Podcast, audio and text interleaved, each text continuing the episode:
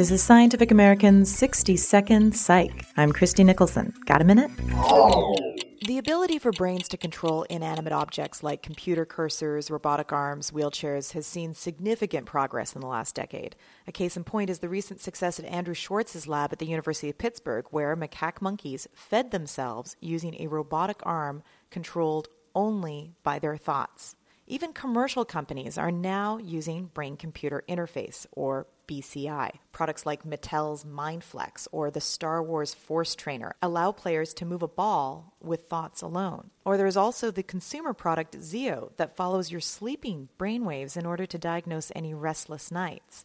But it's important to note that there are very different tools being used in the lab versus the marketplace. In Schwartz's lab, for instance, an electrode placed beneath the skull of the macaque can detect spikes from single neurons. The pattern of neurons firing is then translated into a code that a computer can understand. The commercial products, however, cannot be so invasive.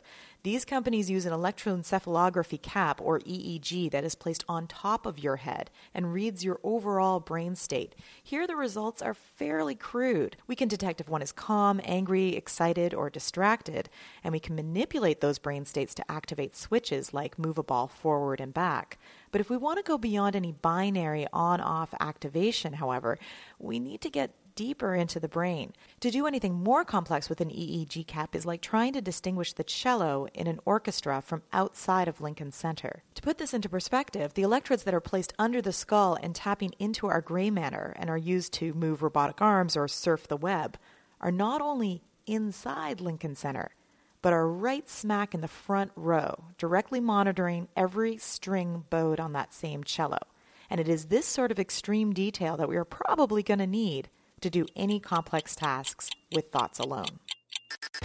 Thanks for the minute. For Scientific American's 60 Second Psych, I'm Christie Nicholson.